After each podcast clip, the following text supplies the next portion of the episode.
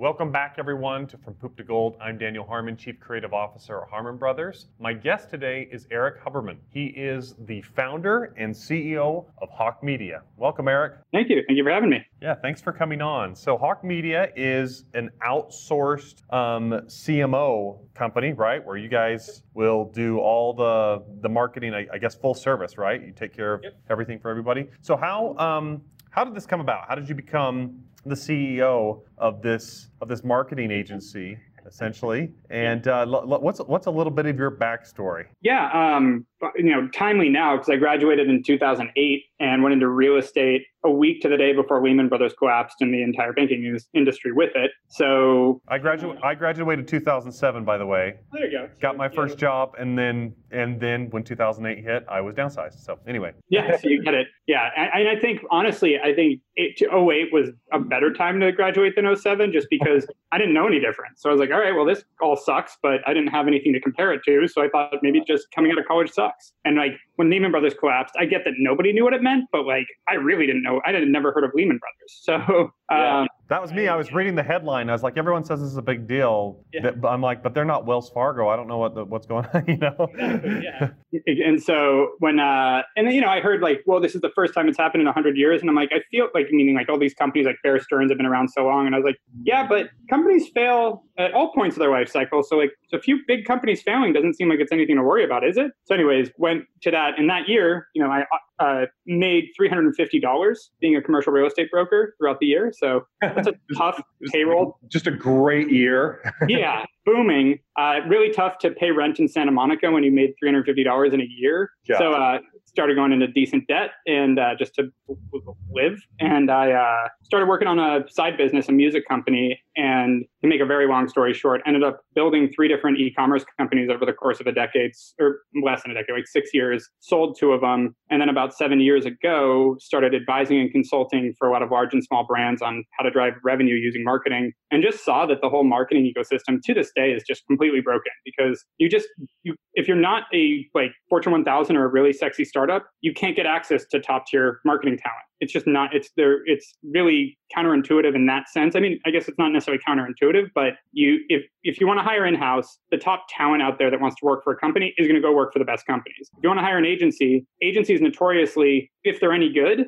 only want to work with really big companies. That's the whole thing. Is like agencies get to a certain size or a certain capability, and they go, they go up market. That's the line that every agency uses. Which means the agencies everyone else gets to pick from are all the ones that could never grow, could never succeed, and don't know their you know don't know how to do marketing. Frankly, shitty. Right. So that none of that made sense to me. And because I had built some ecom companies, I had some good friends that were good at marketing. I had learned a lot on marketing, and that's really what I focused on with my own businesses. So I built a small little SWAT team for companies I was advising for that were good at what they did individually. So like a Facebook marketer, an email marketer, web designer, a fractional CMO, and then just made everything super accessible. So a la carte, month to month. You know, the idea is it's cheaper than trying to build a team in house, and you get access to good talent, and it's really nimble and flexible. And so that's how we started. And now it's been six and a half years. We've got about 160 plus people and offices LA, New York, and Boston. Technically, I guess right now we have offices all over the country given the quarantine, but Yeah. you get the idea. And yeah, we've grown over 2,000 brands at this point as their outsourced marketing team. Very cool. So you are a full outsourced marketing team. You're not necessarily advising them and consulting them, and then they execute. You're actually doing execution as well. It's both. So again, it's a la carte. So it's Yep. do they want us just for strategy, for execution, uh, for both? It's whatever. We, we're really nimble and we're consultative during the onboarding process to make sure we do the things we think they need because we have no long-term contracts. So we have to put forward what we think the value that's going to be provided. Okay, very cool. Um, well, that's that's kind of kind of cool the way it started. Like sometimes, um, you know, some of the best companies out there really start in a downturn where they just don't know any better. Yep. And then just kind of go from there. So that's, Yeah, that's seen all the memes with Uber and Airbnb, and I think Google started in a downturn. Like it's just the I, I don't know. To me, it's downturns are just an opportunity to like be a good entrepreneur. Like the one the companies that are don't get me wrong. There's a portion of like what's going on right now where it's like the government tells you that your entire industry is shut down. That has nothing to do with the entrepreneur. That is shitty. right, But right. there's still even ada- adapting to that that companies are doing. Like a good friend of mine uh, has gyms all across Canada, has had the company for like 25 years, and overnight was told to shut down all his gyms. He doesn't have the balance sheet to just pay for 20, you know, dozens of gyms across the country while he doesn't make any money. So he went into virtual training and has done just fine. So it's like Oh, there cool. is a there's companies like if you're a cruise ship operator, you don't really have an option. There's not really a virtual Right. cruise. ship. Maybe you could do something, but like a lot of companies, I mean, uh, Cheesecake Factory is still at 50% of revenue, even though they're all closed for in-room dining. Like Huh? it's you can actually survive to some extent if you're nimble and you adapt. And it's not just for startups; it's for any company like Cheesecake Factory. Right. Yeah. That's a huge company and being able to mobilize that quickly and adjust, that's pretty incredible. Yeah. Have you always been have you always had the mind of an entrepreneur? I mean, it kind of sounds like if if you were going into real estate. Yeah, I, uh, I my first stint was at six years old. I decided I needed to make money, and I stole a bunch of my parents' stuff, put it in a pillowcase, and walked door to door trying to sell things I thought my parents didn't need anymore. And I had no idea. You you were probably right. They probably didn't need them. I mean, it was like I was selling. It was all to me. Five and ten cents was a lot of money. So I was Right. selling like I forgot there was there was some actual items in there, like an alarm clock for ten cents. Like it was like my dad doesn't need that anymore. He has two of them. Like it was that kind of stuff. But uh, and then I remember that that was a fun story because I did it with a friend of mine, and when we came back, we split the money 50-50. And in my head, I was like, "But this is my parents' stuff, not your parents. Why do you get half?" But I, didn't, I was six years old. I didn't know how to articulate that, so I was just annoyed and didn't do it again. And then when I was like this cap this cap table's screwed up. yeah, something screwy here. And then when I was eight, uh, I wanted to get an electric guitar, and I w- went to my dad and said I need to play guitar because the, the only other Eric I really knew about was Eric Clapton. Like, well, Mhm. Eric's play guitar, so this is how it works. Asked him for it, and my dad, in his eloquent way, just said, "Good, get a fucking job." And I was eight, so I went, "All right." And so I saw people were going crazy over Beanie Babies, and so and started buying and selling Beanie Babies, and ended up making like four thousand, five thousand bucks as an eight-year-old.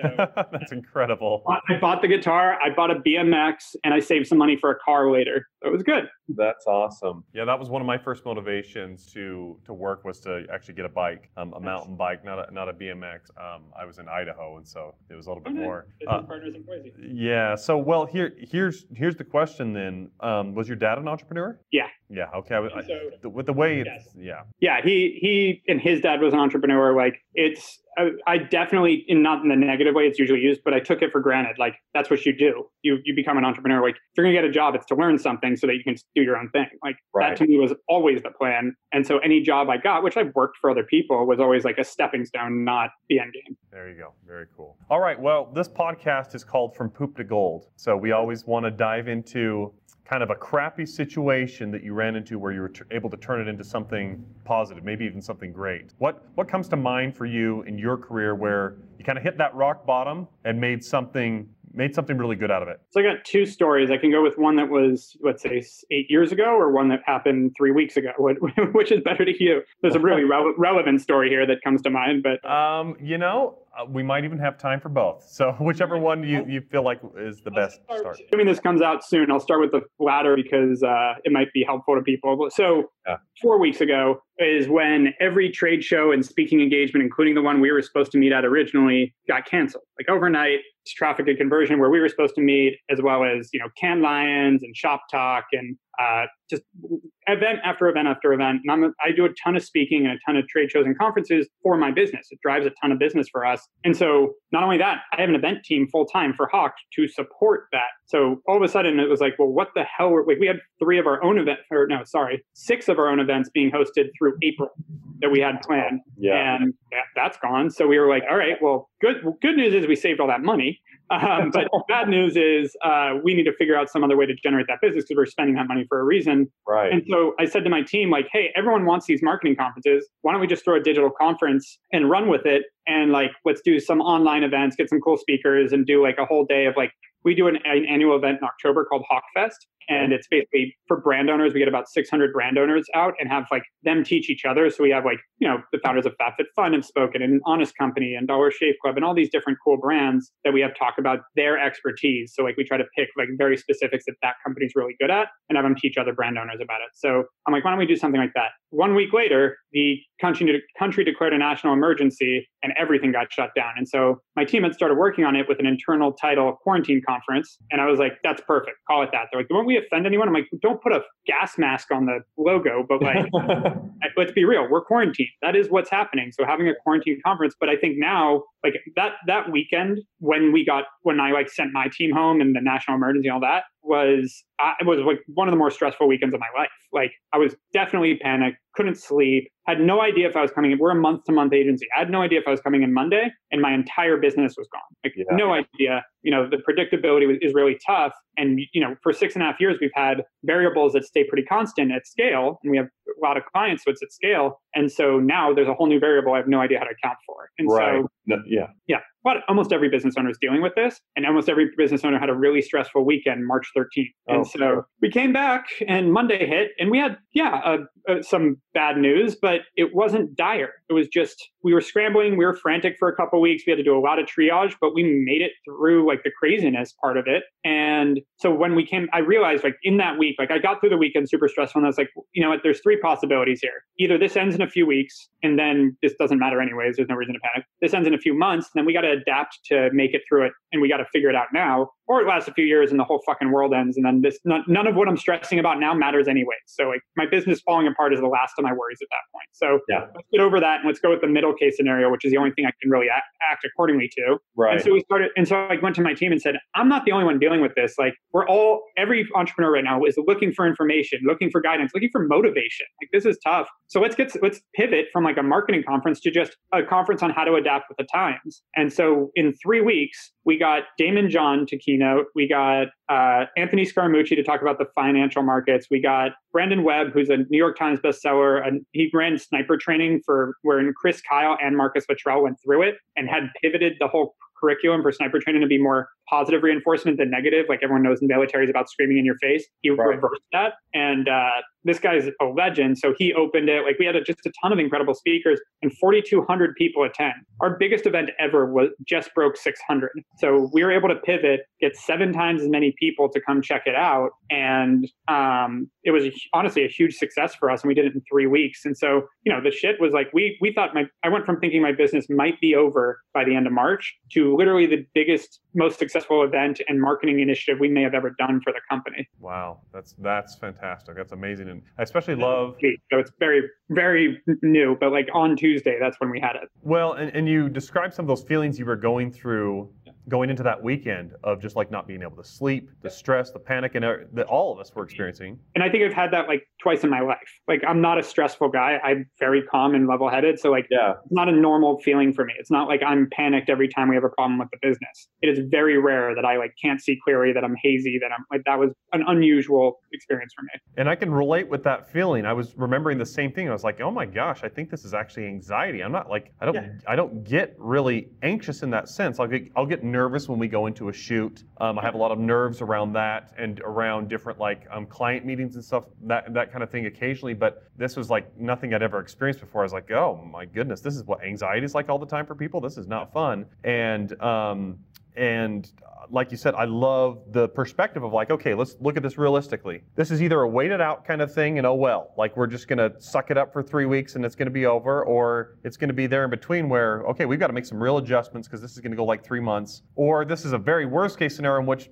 in which case none of this matters. I like how you compartment, compartmentalized it in order to make the decision on what you could actually control. Yeah, and we we have a pretty big habit of that at Hawke is like simplify the problem, get down to the core of it, just make the decision. Like uh, you know, every it's easy to overcomplicate things. It's easy to and, and a lot of times things are complicated, but you got to simplify them and just make a decision on the bigger picture because there's not enough time to work through the details a lot of the time. Love that. Awesome. Okay, so let's talk a little bit of marketing then. Yep. What are some big mistakes you see people make? Not just right now, because obviously right now is is going to change. It's not going to be the norm yeah. forever. We might be dealing with a, a new normal, but we don't ex- know exactly what that looks like. But what are some of the biggest mis- marketing mistakes you see people making right now? Yeah, so right now it's actually, and it is relevant in general, yeah. is cutting off marketing when you're panicked or you yeah. think something's not working. It, it's it's cutting off your oxygen when you think you're sick. It's I know it's going to sound biased, but what we have all the recordings from our panels. Every COO and CEO that was talking was saying the same thing. Like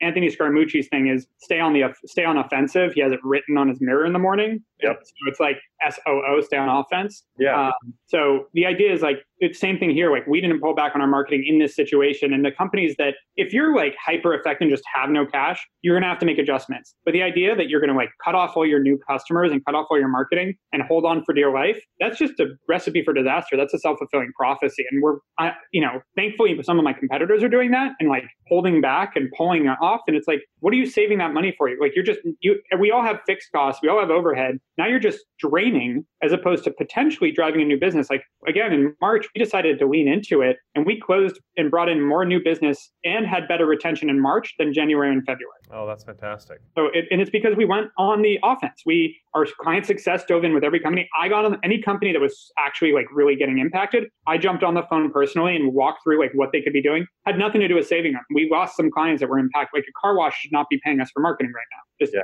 not, it's real. We have a chain of car. We were like, but hey, what can you do maybe here to build up some something so that even if you're completely shut down and there's no option, can like that car wash do home delivery car washes because people are still driving in LA at least. I went up, I, had, I went on one errand the past two weeks and uh, last weekend drove up uh, into the valley and car, the freeway looked like any other Saturday. It yeah. wasn't, which is rough to say, but the point is people are using their cars. If you had a car wash delivery and were wearing a mask, they'd probably be down to let you wash their car outside in their driveway. Like right. there's all these opportunities. And so like really leaning into it. So the biggest mistake with marketing is, you know, thinking it's a binary thing where you turn it on or off versus assuming you have to market your business. You just may have to change how you market your business. Like we changed every creative we were doing three weeks ago quickly because a lot of it was tone deaf and that worked out really well too. So that's saying number one. Number two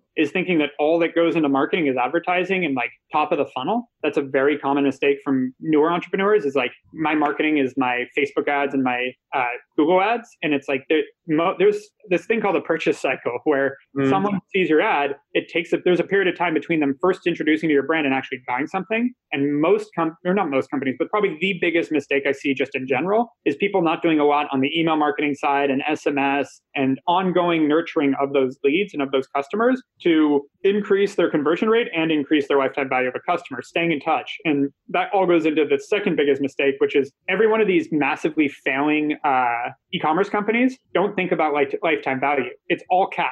And so like Casper, which, you know, I like those guys a lot, but like they launched a mattress. How many times in your lifetime do you buy a mattress? So like right.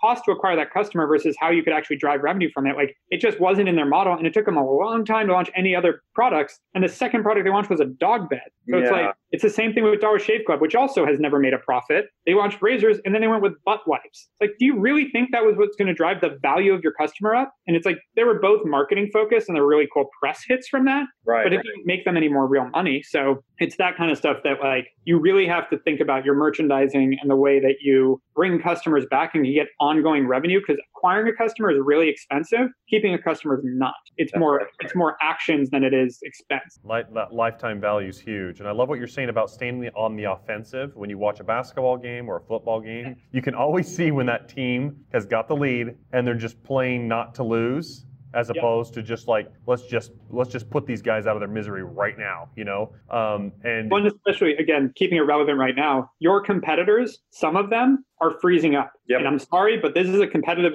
com- or country. Like you are competing with other people. Other you're competing with uh, for eyeballs, for share a wallet, etc. And let your let it get everyone out of the way. Like you yep. know, we had a competitor of ours reach out. What was it? A, like a month and a half ago, convinced four of our. They were a 20 year old agency. They convinced four of our employees to quit to go to them and give no notice because they could pay them way more because they've been around forever. And uh, a month later, they laid off 75% of their staff. Oh man! And those employees that gave us no notice and burned the bridge, and we told them blatantly, like, don't come back. Like, you're going to put us in this position where you're just going to leave your work on a Friday and not come back on a Monday. There's no open door here. But yeah, at the end of the day, life's about relationships, and that is not how you maintain relationships. And we were very straightforward. Like, I didn't yell. I was just saying, hey, listen, like, this is a really shitty thing to do. If you're not going to give two weeks notice, like, the door's closed. Yeah. And we've brought employees back. We're happy. Like, I have no problem with an employee taking another job. Sincerely, if yeah. they leave on good terms, they are the door is open. If they left on good terms and they were good for us, and we have a place for them later, that's fine.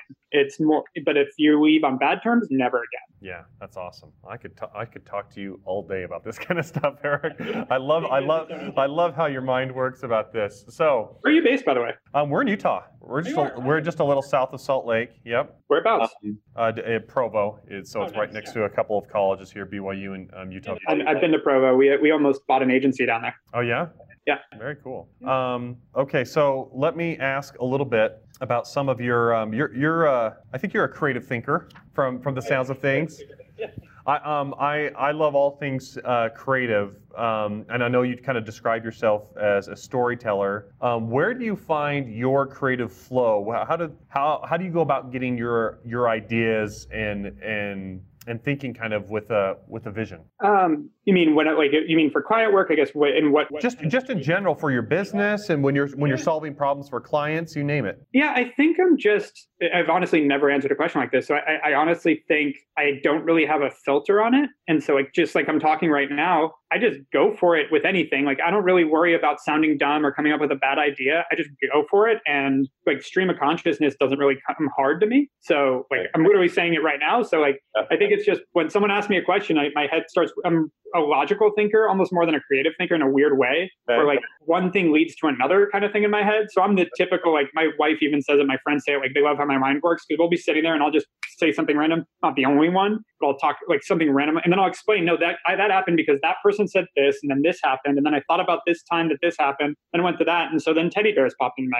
head. so I kind of let that play out when it comes to business too, where it's like same thing with like the quarantine conference was like, oh, I can't go to conferences anymore. I can't travel. Period what what solves that problem? Well we could kind of go digital but we still have to have like networking too. So what could we do for networking? Oh slack could work for that. And it's just like really micro problem solving constantly then all of a sudden you end up with this bigger picture thing that solves a bunch of little problems. Yeah i love that. Well particularly i like this concept of remove your filter. For a lot of people like myself the filter is the kind of the second guessing filter. Oh yeah. here's this idea but but oh that might not work out because of this or oh what what what'll people think if that's wrong or that kind of thing. And i love that you just don't really think in those terms like that is a true entrepreneurship mind of it's it's not like so i've got a little bit more of the artist mind where it's um, the imposter syndrome of always just being like, oh, you're not good enough and stuff. You're just like, no, let's just get some stuff done. I like that. Example of that. So, and we're still working on it. So I'm not promising this happening, but we're trying to throw a comedy show in the beginning of May, a digital comedy show. Yeah. And uh, working on a few things. I called one of my friends that manages a bunch of comedians and told him like I want to do a, a Zoom comedy show, so I'm kind of got to figure it out. And so, perfect example. He's like, "Well, comedians need laughter. They need play with the audience. That doesn't really work on Zoom." And my response is, "Yeah, we can solve that problem." Like that's I guess how like I don't shut things down because there is a problem. It's like right. okay, so that, we have to solve the audience problem. That doesn't mean the comedy show is broken. That's right. the point. And so it's about narrowing the, again, simplifying it. Because, well, let's figure out an audience thing. Like, let's have 100 people allowed to talk, or let's open it up in Slack so they can see all the uh, written comments so it's not too noisy, or whatever it is. Let's, we, I'm sure there's a way to fix that. Yep. Chunk it up, solve it one little piece at a time, get there step by step. Love it. Exactly. So, for our audience um, that wants to look you up, Erik, where should they go? Yeah, I mean, I'm at at or slash Erik Huberman on any social media channel. So okay. E R I K H U B E R M A N. Pretty easy to get a hold of. Cool. And then to um, for for Hawke Media, where's where's the best place to look that up? Website hawkemedia.com or okay. same thing at or slash Hawke Media on any social. Yep, and it's Hawke H A W K E. Yep.